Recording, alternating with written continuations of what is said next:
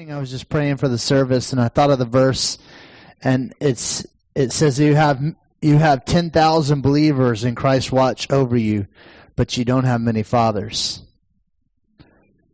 And I, I believe that really honestly the key to the next generation of the church becoming what it's supposed to become in America all over the world is is fathers raising up to raise up the family. Because if God's government is family, we have to have fathers, not guardians. And and David and Narelle carry the spirit in, of fathering, and, and I, I told this to Narelle last night. I also mothers, but I want to say that because sometimes we have that as a lower place, and it's not. And it's so important that that I want you to receive the word today. I want you to receive the spirit of the word today from a father. I know that when we used to go to my, my grandparents' house for Christmas, when grandpa spoke, everybody listened. Right, because he was saying something, he was addressing the family because it mattered. Even when he was telling a joke, it mattered. Right, because he was trying to show us how to live. And so I want to encourage you this morning as David and Narelle come up, have your hearts open for what the Lord wants to do and to receive. Because I, I feel like the Lord spoke to me about this weekend and that this weekend was a weekend of impartation. And whether anyone lays hands on you or not, we, we have to understand that God is going to be imparting things to us today. So what we want to do is, is we're, I'm going to come up afterwards and, and take the toolbox offering, but I want you to be ready to sow into David and Narelle and their ministry and what God's doing. Because if we have fathers among us, we want to bless them so that they can go father others. Yes? Amen? So y'all, y'all got to do better than that for our guests today, all right? So I'm just going to ask you actually to stand and welcome them as they come.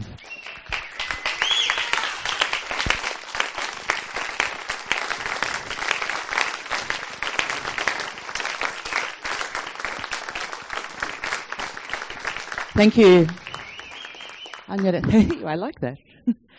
I'm just going to start and David will come and I'm, I'm promising him that I won't take all his time. I'm trying to promise him that I won't take all his time. Um, I actually have a, have a prophetic word. It was a word actually that God gave me. Am I doing something wrong? Okay. It was a, a word God gave me in December when I started asking him what was on his heart uh, for this coming year, for 2021. But I felt that he, he was saying to me, only give the word when I ask you to give the word. You know, it's not as if it's the word of the Lord that all the nation should hear kind of approach. He said, it just, he said, it, it's a word that will fit in some places. And so I, I want you just to give it when I say. And so I felt he had said for me to share it here. But before I give that word, this is why I had to assure David I wouldn't take all his time. There were two things happening in worship that I feel I need to to just mention. Um, the first one was um, I really felt the presence of a really big angel. And I know that there's been some things happening where you've had a sense of that. But I, I, it was kind of interesting because it reminded me, well, it, it took me immediately to a time and we, I know our accent doesn't sound like American. So, we, yes, we are from Sydney, Australia, but we are now living in Colorado and Denver. And I remember the time distinctly because it was the Sunday straight after the election. And um, I was in worship. I was just down the front, had my eyes closed, my hands up, and just worshiping God. And I, I felt what, what, what I thought was somebody touching me on my elbow. And first of all, I thought it was David trying to nicely interrupt my worship, um, or maybe somebody needed something. And and so I, I looked, you know, I opened my eyes and looked, and there was nobody there. In fact, um, because of you know the pandemic, everybody was spacing even in worship, and and so there was actually nobody there. And I thought, oh, oh, that's that's unusual, and and kind of, but it was so distinct. I um, I pressed into it, and then I really felt the presence of a very, very, very tall angel next to me. And um, and I just kind of, it was interesting because the word today who had that was leaning, leaning in. And there was just that sense because I didn't feel him saying something, but I felt encouraged to lean into that heavenly atmosphere that I felt he was representing. And I kept on with my worship, and then a little bit later, I felt this bump on my other elbow. And by this time, I'm thinking, well, it must be David now because it's the other side, you know, it's what. And he, David had actually wandered up the back. So again, there was nobody around. And so I pressed in, and I'm, I'm saying this not so much to be information but an encouragement that when we sense God's presence, um, there's a response. It's not just us being here, oh, but how do we respond?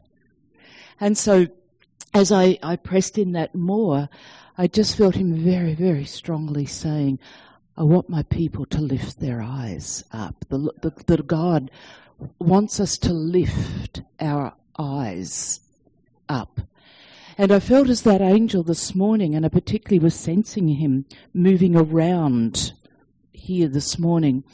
And I, I, I, I my first thing was, oh, just a reminder of heavenly presence.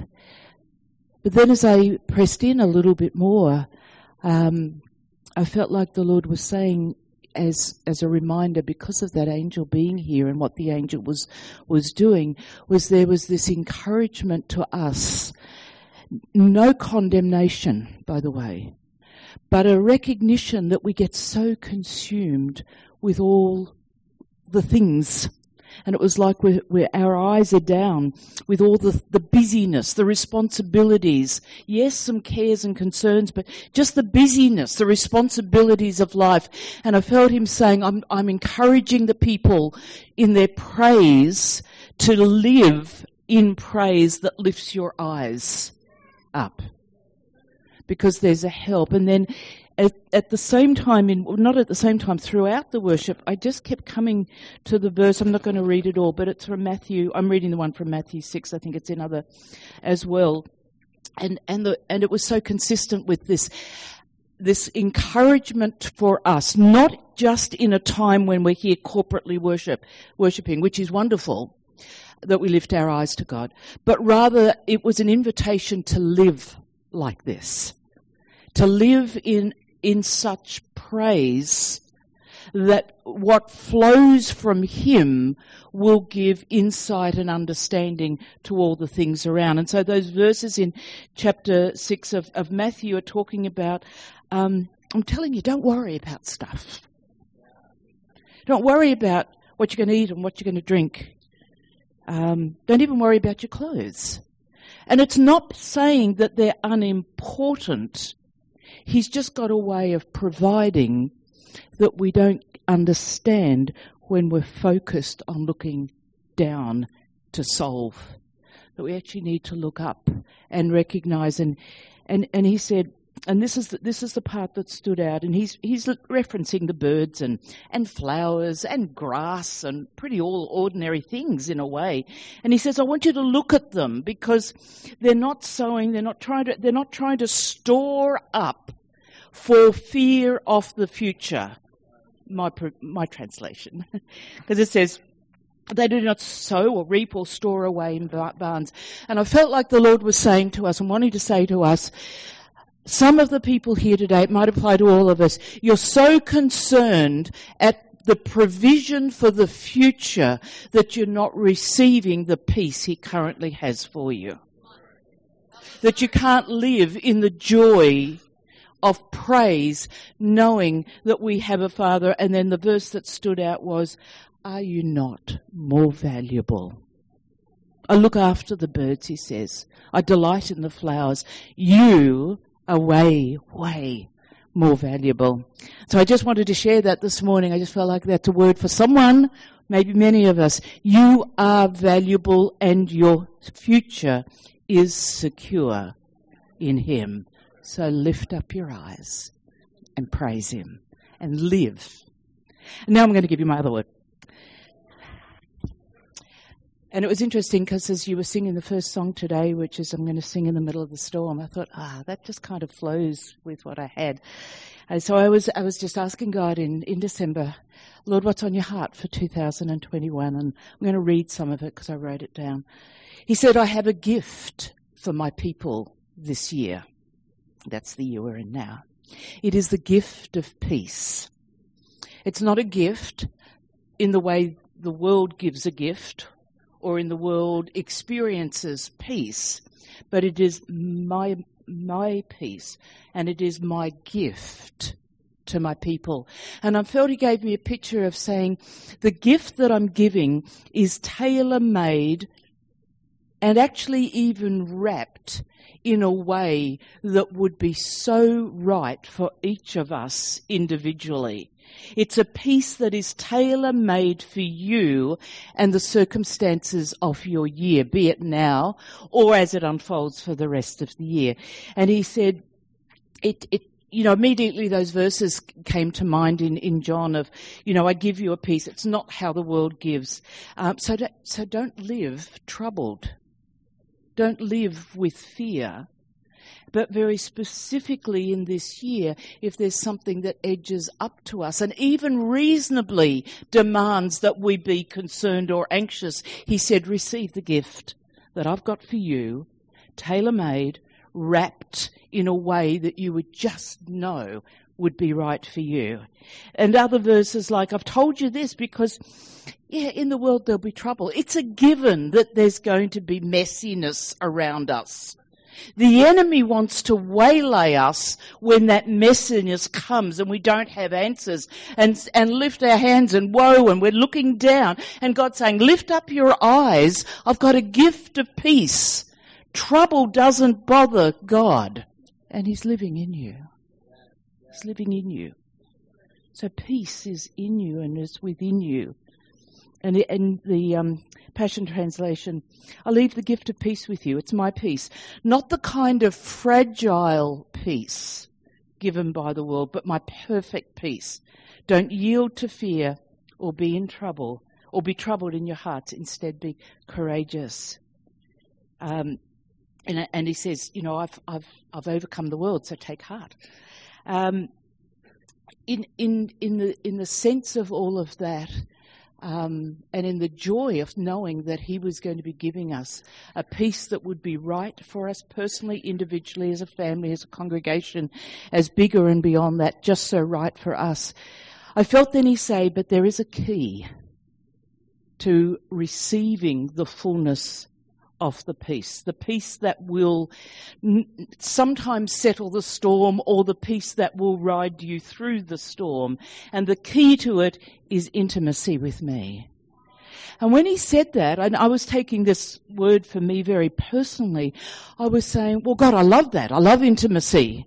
And then my kind of, my next thought to myself was, but I've been walking in intimacy and desiring intimacy for years. Don't I already know about intimacy. I, I wasn't, I wasn't questioning God, but I was also saying, well, I, I, I, love intimacy. That's how I want to live my life. That's how I've been choosing to live my life. And I felt like God say, you don't know anything yet about intimacy. Not in a way of condemnation, but as invitation that in this year of giving you peace, He's actually inviting you in to an intimacy, a closeness, a knowing Him and Him knowing you, us opening ourselves to trust Him as He opens Himself up.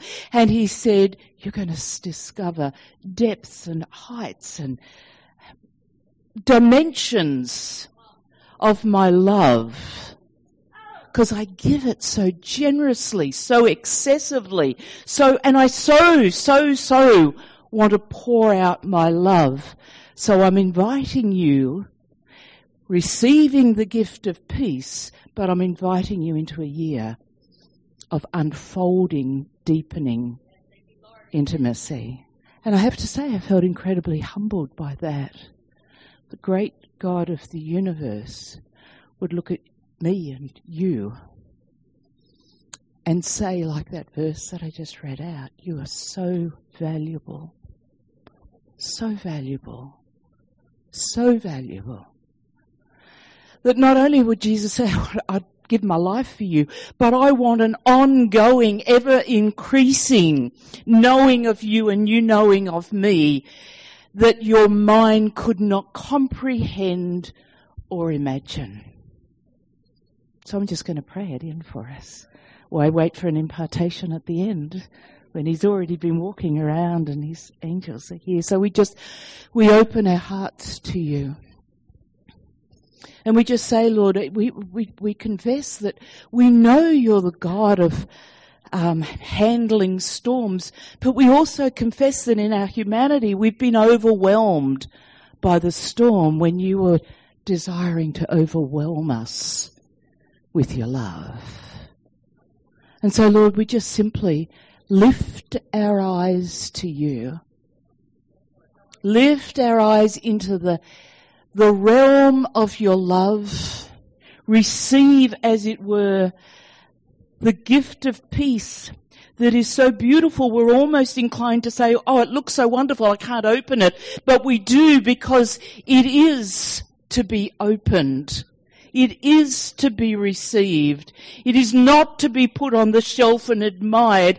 It is to become a part of us. And through that, we say yes. Yes to you. your invitation to ever increasing intimacy, understanding, knowing, and being known. And where the enemy would want to try and trip us up with things that would say, I'm either not worthy or what about this or maybe I'll clean up a little bit because I'm a bit smelly today. That Jesus, you just remind us that the Father, while the prodigal was so much in a mess, wrapped his beautiful, pure, clean robe. And so we receive everything that you have for us.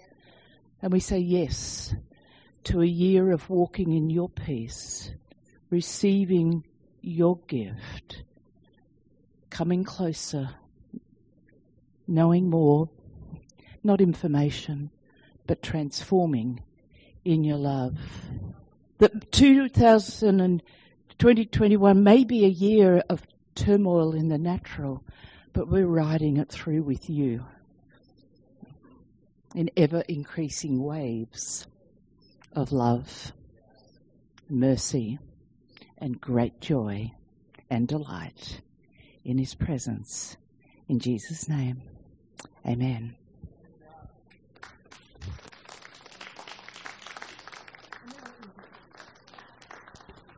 Introduce my wonderful husband, David.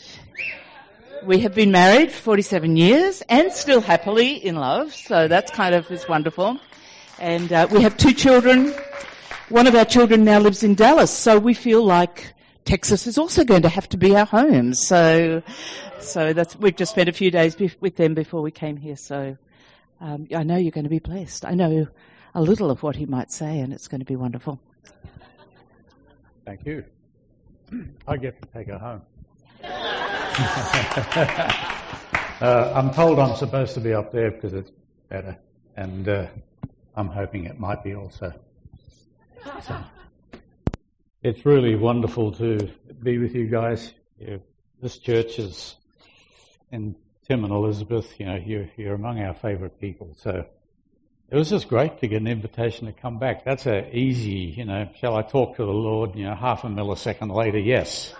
And uh, so uh, it's just really good. Um, uh, can I commend you, encourage you? I'm not asking for your permission because I'm going to do it anyway. Um, but uh, there's a there's a momentum that you have managed to continue, um, despite the fact that we've we've had a crazy year. You know, last year was a year where most things got upended. Um, the way we, we do social things totally got thrown out. Um, churches began to question their identity. Um, and purpose and began to question what do we do when we start up again. Um, if in fact you had stopped, um, you by the way didn't stop. and churches that are waiting to start up again so they could do same old are going to find that uh, life's moved on, really. Um, I don't know what church is going to look like other than I've given permission to God to expand, uh, change my mind about what, what it should be. We sang a song, actually I, I love worship today. And uh, we sang a song there was singing about revival and, and then the reference was coming back to love, words to that effect. And uh, I leaned over to Narelle and said they, they, they really got the heart of what revival is about because um, coming back, what's the expression that was in the love's returning? And uh, I you know, if you specialized in love and that was the only thing you did and got good at it, you wouldn't need to do anything else. Three or four got that. Because our internals, our, our wiring that says, you know, this is the structure of my security in my life and I can predict even what I think about, um, can't be because there's a whole lot of other stuff that I need to learn and put into place and get good at and get mature about and and it's, it's a constant learning. There's always the approach to the throne, but never getting there. Whereas love is a shortcut. Does that make sense? So, and you guys are, are doing that and I, I, I commend you for it. There's lots of things about life and the spirit, ministry particularly in the spirit that I don't know about. You know, the, the help God, help God prayer is a good one at all times, and uh, because you're not quite sure what Spirit's going to do next, other than you know, let's see which way is the wind going, and uh, and I'm reminded of, and having started this, I wanted to, my disclaimer is I know nothing about it. Quantum physics or quantum mechanics is one of these mysterious things. Yet I'm intrigued by it. The more I know about it, the less I know about it. And it seems like that is a common phrase used by quantum physicists. The more we learn about it, the less we know about it. But there's an aspect that I just want to raise up before I get into talking about. Uh, I'm, always talking about what I want to talk about, so I won't say until I get to talk about what I want to talk about because, you know, it's just, that's why I like these guys because, uh, uh, you know, good friends uh, do with conversation um, like someone on a soccer team. You've, you've, you've got to know the direction you're trying to kick the darn ball in. If you don't, it's awkward. and I really like these guys because we get together and, you know, there are balls of conversation that we find each other kicking down the same road in the same direction. And uh, and that's always good, and I commend that process with you. Back to quantum physics. If a subatomic particle the size of your fist existed, its partner probably would be several million miles away. That's some of the incredible relative distances in the realm of quantum mechanics, quantum physics. An interesting part of that is if this particle started to vibrate. Its partner, several million miles away, would vibrate exactly the same time. Go figure. But it goes some way to describing how the Spirit operates when He causes us to vibrate together because we love each other. Does that make sense? I can't remember whether I told you this. I know I told you a couple of stories about one of my brothers who was an ex-atheist and came back um, very warm, very hot, and very hard, hard in the sense of purpose. Um, very soft-hearted guy. But I remember when he first came into our church again, he, he walked in, he looked around. This sort of look of wonder came across his face, and he was not looking at the architecture. He went up to people and started hugging on them. But it wasn't the sort of boom, he, he lingered. He stayed there and he hugged them until they were looking at me saying, what's going on here? Come, come rescue me. and he go, oh, David. He says, the vibration, all of these is just so amazing. I want to have some of that. And I thought, oh boy, we, we live our lives in which, I was going to say distracted. Most of us are not distracted. We, we are fully intentional, but we're so intentional we, we miss a lot. And we forget that we're in this atmosphere of oscillating, which is the term he used, or vibrating, love because of the presence of the Spirit, we, we, we forget. We forget.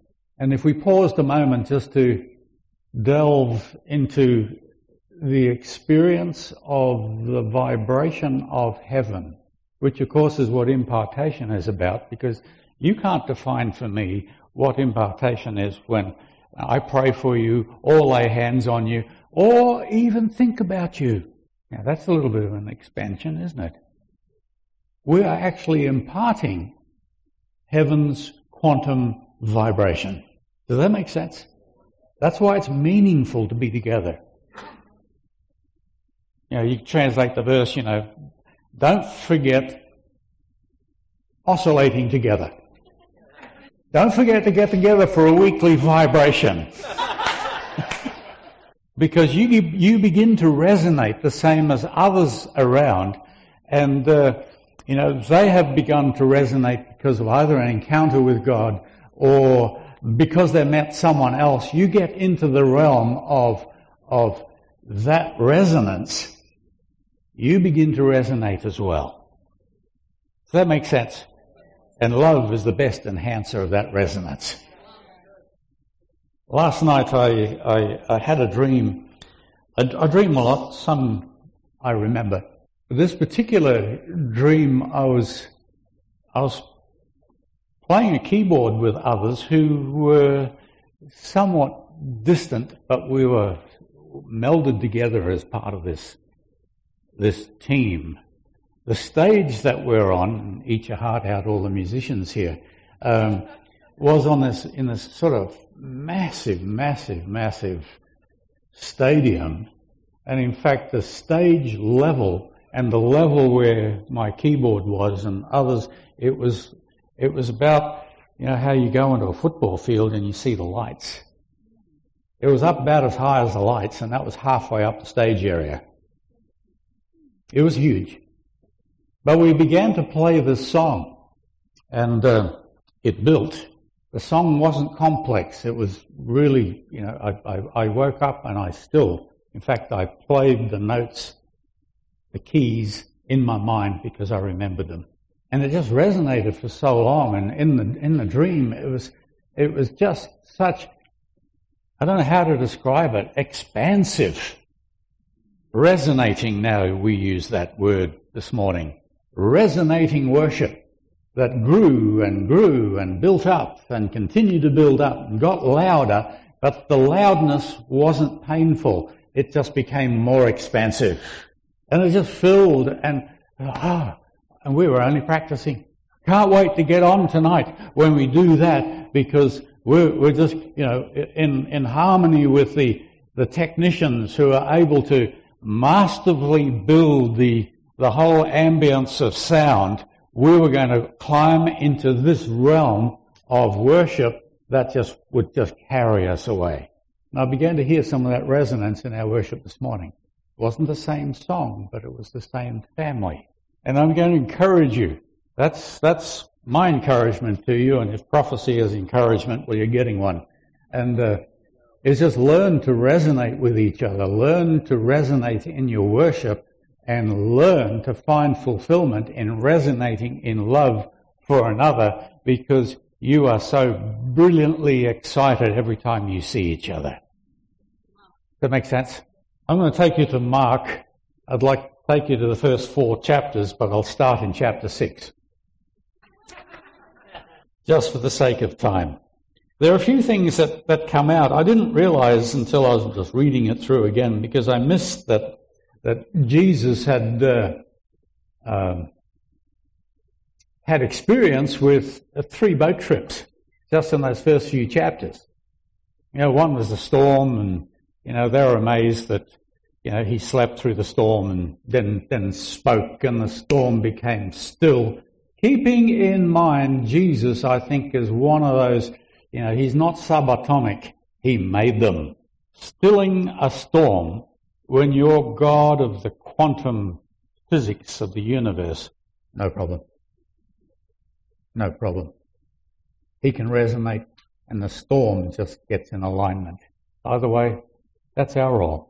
All, and let me paraphrase a little bit, a lot, all the resonance of my quantum capacity I give to you because I want you to function the way I function.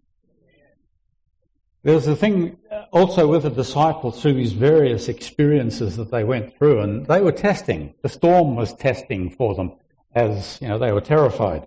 Um, Jesus walking across the water, uh, you know, Jesus hadn't manifested himself quite that way before. But he comes, I don't know how he did it, but, you know, he, he commanded the water to be solid enough to walk on. And he was walking, maybe gliding, maybe skipping, maybe kicking, kicking water around.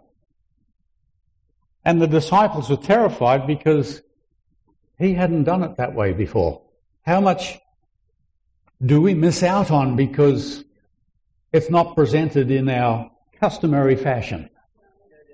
We miss it. There's another thing that they missed as well. You know, Jesus fed the 5,000, he did miracles. The whole beginning of Mark there is just full of, of different miracles. And yet the disciples seem to get stuck in the surroundings of their immediate circumstances and they didn't have the capacity to thread together. Oh, Jesus did that then, and Jesus rested in the boat uh, in the middle of the storm, um, and Jesus fed the 5,000 when we started with nothing. Um, they seem to forget that there was a thread of consistency through there that would have built their faith if they hadn't got stuck in immediacy. Does that make sense? You know, oh, we're, we're, we're now in a storm and Jesus chides them for forgetting the feeding of the thousands. And go, what's that got to do floating in water? Here, here we are. We're, we're trying to keep this boat afloat and trying to get to our destination. Forgetting again, Jesus said, we're going there. Anywhere Jesus says you're going to go, that's where you're going to go. Except they're going to give you an exception to that shortly. And so they're flat out trying to save themselves and getting a little upset about Jesus, who decided at that moment to rest. In the middle of the toughest circumstances, Jesus chills out. If I ask everyone to raise their hands to say, do you think Jesus is a model of how we should live our lives? Yeah, all of you. You'd raise three hands if you had them. Nothing that Jesus did was unstrategic. And later on, and this is the, the area I'm going to read, um, the disciples forgot yet again. So prophetic word, King, please remember not to forget, or don't forget to remember, whichever way you want that. But remember the consistent pattern of God's guiding and so when you end up in a brand new circumstance that your normal routine is to become a panic merchant, remember the consistency of how God operates and why shouldn't he operate the same way, even if it may look different. Chapter 6 verse 30, and I'm reading from the Passion Translation. The apostles returned from their mission and uh, you know, the, the sequence of the story uh, in Mark here, they've just gone through uh, John the Baptist, who was, you know, the, the presenter of Jesus. He was the forerunner, and he had just lost his head. You know, we, would uh, get our church into sort of counseling mode if, if that happened to us. And it's not insignificant, but and my talk today is not about Jesus' reaction to John the Baptist's death other than I have a notion that Jesus had a party for him when he went back. Ah, uh, you, you weren't expecting heaven this week. So the apostles returned from their mission, which included the experience of John the Baptist and, and sundry other ones, and gathered around Jesus and told him everything they had done and taught. There was such a swirl of activity around Jesus with so many people coming and going that they were unable to even eat a meal. So Jesus said to the disciples, Come, let's take a break, find a secluded place where you can rest a while. They slipped away, left by sailboat. This is number two experience with the boats for a deserted spot. There is a purposeful, strategic example Jesus was leaving here. In the midst of greatest turmoil, we need to take an adjustment rest. We need to align ourselves with what God is doing because the busyness of everything, even if you are surrounded by repeated dramatic miracles, there's none of us mature enough not to be distracted by the greatness of miracles. And I'm not saying they're a bad thing. But Jesus says, come, come aside a while and rest and reorient yourself to the resonance of the Father. You know, I could say like the Anglicans do, there endeth the lesson. But I'm going to press on. After this time of rest, you know, was the only miracle that's reported in all the Gospels, and that's the feeding of the thousands. Let's say 5,000 families. You know, that would distract the disciples quite considerably to find that they were the, the best Kroger in the district. Because I don't think Jesus broke every piece of bread, filled up their baskets, now go deliver.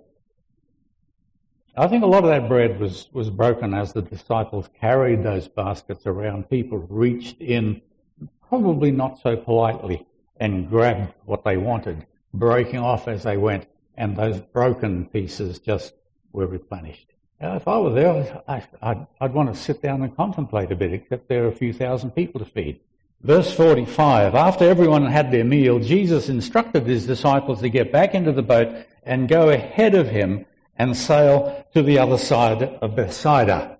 Bethsaida means the place of fish. So go back to uh, your old fishing haunts. So he dispersed the crowd, said goodbye to his disciples, and then slipped away to re-resonate. Slipped away to get moved by God who can easily from heaven move in a quantum fashion so Jesus responds to his father's resonance, slipped away to pray on the mountain. As night fell, the boat was in the middle of the lake, is the third experience, and Jesus was alone on the land, separated from them. But if you keep in mind what quantum means, did it matter? Just a thought. The wind was against the disciples, and he could see that they were straining at the oars trying to make headway. When it was almost morning, Jesus came to them, walking on the surface of the water. No wonder they were terrified. And he started to pass them by. Let's see what these guys are up to. I'll just glide by. There's another experience, not quite the same because it didn't have any water, but it was in the upper room after the crucifixion. He glided in and said peace to them. Why? Because they're terrified yet again. That time he filled them with the Spirit. He breathed receive the Spirit. Think quantum. God can invent quantum mechanics. Don't you think the Spirit, who is the master of quantum resonance, wouldn't fill them and totally change them? Thank you. One got it. And when they saw him walking on the waves, they thought he was a ghost and screamed out in terror. Again, oh, you know, something presents that they're not used to ta-da, they all become little girls. I shouldn't say that these days, should I? they all became little boys. but he said to them at once, keep in mind that when Jesus spoke, things changed. When we speak, things change. Think quantum. And quantum is only, even though we don't understand it properly, we don't understand fully about the Holy Spirit either, but it helps us connect a little bit. So he said this, and I'll, I'll just pause a bit here. We've just gone through a crazy year. Know, 2020 will be memorialized as a year to forget. So we're rowing flat out in our 2020 boat going into our 2021 boat and we're still pulling against the waves because we're not through it yet. God presents differently. Amen. And God will present differently because I think, I'm not saying God sent COVID, but He certainly sent the opportunity that COVID brought. So we need not fear it. There is nothing to fear. Listen to Jesus' words here and apply them to us as, as we are navigating through this, this period of time and this year. Don't yield to fear. Keep in mind quantum. God's words resonate in such a way that they are capable, capable of creating. They are capable of healing. They are capable of settling troubled hearts. They are capable and powerful. Do not yield to fear. And the church needs to hear that now because I don't know how many church, I don't know how many Christians have. Ex- Do you mind if I become Australian for a moment? I'm not going to become fully Australian because you'd, you'd need to filter. We've had a golden opportunity in these this last 12 months to demonstrate how to behave as as God-filled people. And I've been appalled at how dismal we have reacted. Just at a time when, you know, I believe, and you guys have been doing it because I asked, and uh, you know, taking taking authority over COVID, taking a stand because we have been appointed as God's resonance points to speak, resonate, in such a way we change the environment around us. So Jesus calling out, do not be afraid. He changed the dimensions that surrounded him. He changed the resonance. Have courage. You know, don't be so chicken hearted just because you got a wave or two coming your way.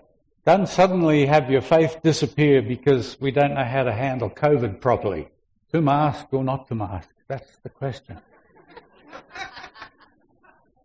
now, let's grow up, shall we? It's really me. I am.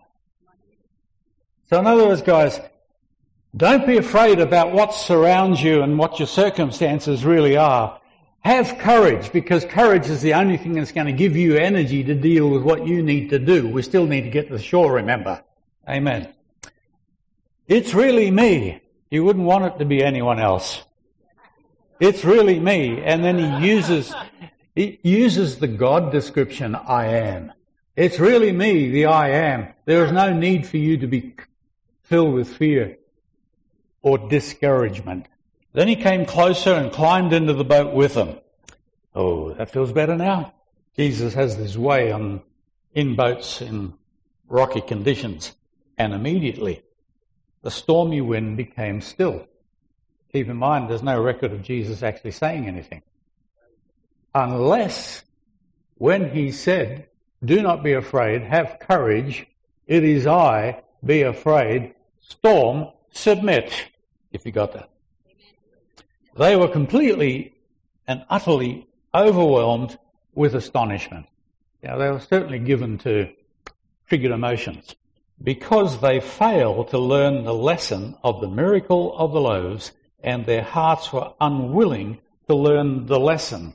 I provide everything that you have and supernaturally you saw that and it happened in your hands. And you forgot about that and so you come to a few measly waves on a lake, right in the realm of your greatest experience as fishermen, and you push the panic button. And I think it wasn't just physical fear they had, they were spiritually afraid because they, I think, became less adept at the confidence of being fishermen than they used to have because they'd changed their occupation. And Jesus says, basically, to say it the reverse, he said, you know, this wouldn't have troubled you at all if you had remembered the consistent way I move, and I work. So we come to 2020, 2021.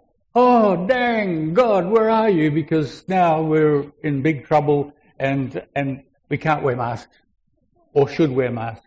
What happened to you? You forgot the consistent lessons of the way God led. Then the next verse is interesting because it said uh, they made landfall at Gennesaret. By the way, do you remember where they were headed? Bethsaida.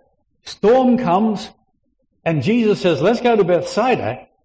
But the storm comes, he stills that, and then they arrive at Gennesaret. Gennesaret actually means the place of the harp, or can we just extrapolate a little bit and say the place of worship? So they left, or were headed for the place of, of Bethsaida, the place where they fish.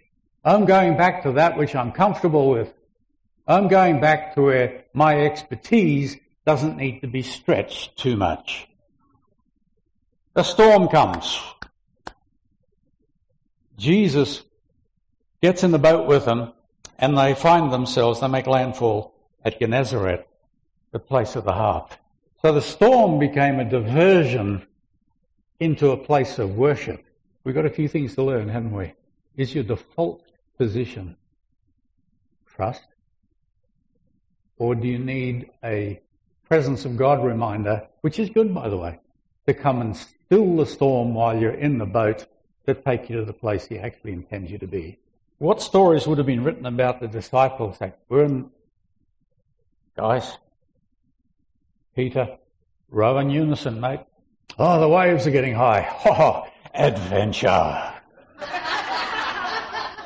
we can do this. We've done this before. And by the way, did you see how Jesus provided?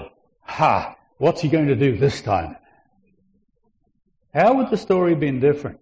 So instead of getting panicked because you don't know where you're going, trust him to take you to the place of the greatest connection, and that's worship, Gennesaret.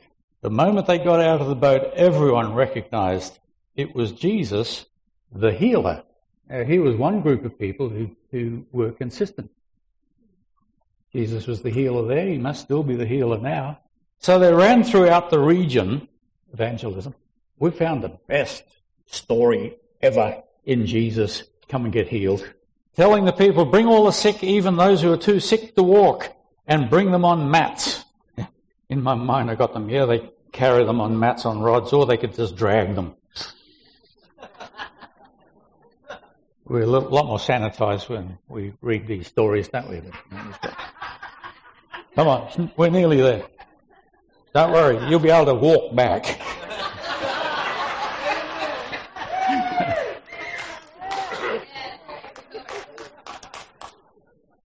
you know, we get so stereotyped with our own expectations and we story shift. We make sanitized story that suits us. Let's be observant and see what story God is threading I know I'm mixing the metaphors, but that was the point Jesus chided them. Didn't you see how I threaded your journey up to this point? And why now, when your circumstances are a little more testing, do you suddenly think all that doesn't matter? Just a thought. Wherever he went in the countryside, the villages or the towns, they placed the sick on mats in the streets or in the public places and begged him, saying, let us just touch the tassel of your prayer shawl. And all who touched him were instantly healed. We're wondering what the church looks like in the future. We know it's going to be different. We also know it has to be different. I don't think there's one person here say, well, you know, the next 20 years are going to be exactly the same as the last five years. You'd be bored out of your brains. used to tell our church if we look the same in five years, come and give me a hit because we should have changed by then. But humans are, uh, we have this strong penchant to not change because we think not changing is our best security. It's true. Otherwise you wouldn't do it. We, we need to change. Now just think if church became a place, and I'm not suggesting you actually do this, but why not? Because we're not doing it now um, is, is create prayer tassels all up the aisles and everybody who touched those were healed. Haven't changed the way we do church. I'm just painting a picture saying, don't get stuck in the rut you've been in. Because the rut you've been in got you to here. We need to go on from here. I say amen to that. And Jesus' counsel to us is, is really good, especially as we embark on change, especially change we don't know how it looks yet. I've often said, you know, I, I, in the 20th century or 21st century, we uh, we have the disadvantage, or we have the advantage of knowing much more about what the disciples did and said and taught, and Jesus, because it was written down. The problem we have is we know what they said and did and taught, and uh, we don't place ourselves in their environment where everything was brand new. Wait to get filled with the Holy Spirit. Well, nobody had a clue what that meant, really. Other than, oh yeah, we're not supposed to move out of Jerusalem until we get filled with the Spirit. You know, are, are we filled yet? Um, they had no idea. They definitely had an idea when the Spirit came.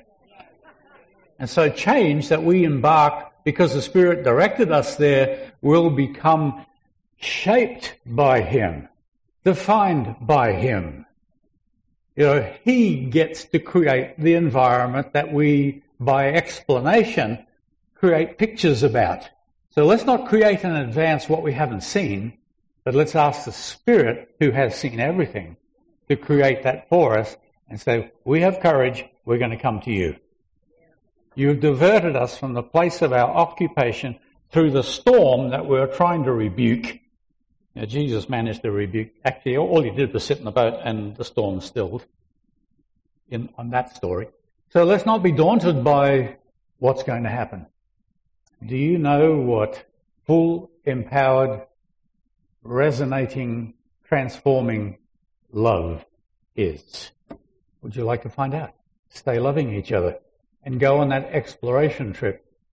You know, it's, it's, it's really interesting and I talk a lot on grace and I did that last time and uh, I wasn't going to mention that, but I have now. People are so frightened of the freedom of grace, so frightened of, of thinking grace is something else than it is and need to balance grace with something that suffocates the life out of you. All those who are so frightened of hyper grace, I've not heard one of them suggest that we balance grace with love. And yet Jesus and Paul were very adamant, you know, love fulfills everything. Love will fulfill exactly what grace is destined for us. And, and I'll wrap with this because uh, even though I was told to stop at two o'clock, um, I lie. I lie. Um, the outcome of grace, as you go through Galatians, is a group of people who are motivated and empowered by grace to love each other so much they are willing to become slaves for each other so that they build each other up. Galatians 5. If we spent the whole of 2021 learning to love. We're heading some way towards Jesus saying, you know, everybody will know you are my disciples. So we do all sorts of training except about loving. Maybe we can start to love. And then we can find out, and this is a little bit of a push into imagination, based on teaching. Jesus talked about sowing seed and then harvesting that seed he said the angels were the harvesters. They would separate wheat from tares. Christians like to specialize in separating tares ministries. But it's the angels' job to, to do that. And also to gather. My question is, what kind of barn do we build, or what kind of barns do we build that angels would love to bring harvested wheat to? Let's become that barn not being afraid, full of courage, recognizing Jesus, knowing the I am, and that we resonate with the principles of heaven, something beyond our understanding but is observable. I'm looking forward to what this year brings. Do you? All right, we've painted some areas. Now I can say, you know, all you adventuresome types, go and explore. And when you're bored about love, you can find something else to do. And we stand. I know we're, we're, we're on the tail end of social distancing, and let's speak well to the tail end. Because we're going to vibrate with our love for one another. Keep it really simple. We don't have to be strange. Although these days loving each other closely is strange. I just want you to hug, if you don't mind. If you want to social distance and this is going too far, feel free just to say, thank you. Let's just wave our hands at each other and not touch you. You're free to do that. You certainly won't offend me. But you'll be engaged. Let's hug each other and say, I love you in the name of Jesus. Then I want you to look into each other's eyes and just allow your eyes to light up and say, Oh, I light up when I see you.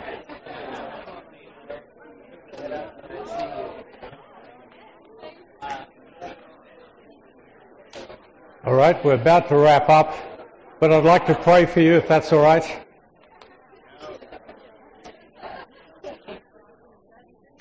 Hey, stop loving each other. just kidding. Just kidding. Just kidding. Just kidding. I want you to keep in mind Jesus saying what he said when he brought that storm to an end and he met again with the disciples. Do not be afraid. Have courage. It is I am. It is I. And I want you to keep in mind the quantum power of resonance. You can't help it. We are lived in and dwelt in, if you want to use a more familiar word, by a resonating Holy Spirit. That's the principle of the kingdom. That's the principle of heaven. And I do not think for one moment heaven is, you know, several light years up there somewhere. If Jesus could get back to his, from the Father in one day, uh, it's much closer than we think. Just thought, Father, we just thank you. Just calling you that makes us one. And we thank you for that opportunity. We thank you that you are the head of the kingdom that you ask us to ask you to send. May your kingdom indeed come. May that resonating capacity of unity and connection and love be in our midst grow our characters and our, our together character as a community who, who loves each other dearly and deeply.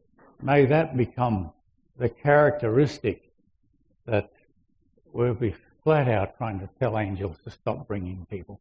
Pray a blessing on the leadership here in the church. First thing that came to mind when I just said that, oh, there's going to be change. But I want to assure you, you're keeping it fastest. the way we, we do things, the way we administrate, is going to change. People who get to be the most influential are the people who love most. Just sign up for that. Father, we, you have promised us that you would transform and change us. We ask that this church, your Country Christian Church, will become this lighthouse of love. We're healthy, we're bold, we're adventuresome. We live with the Spirit. And we can't quench the fruit that is good. And I bless you with that in the name of Jesus. Amen.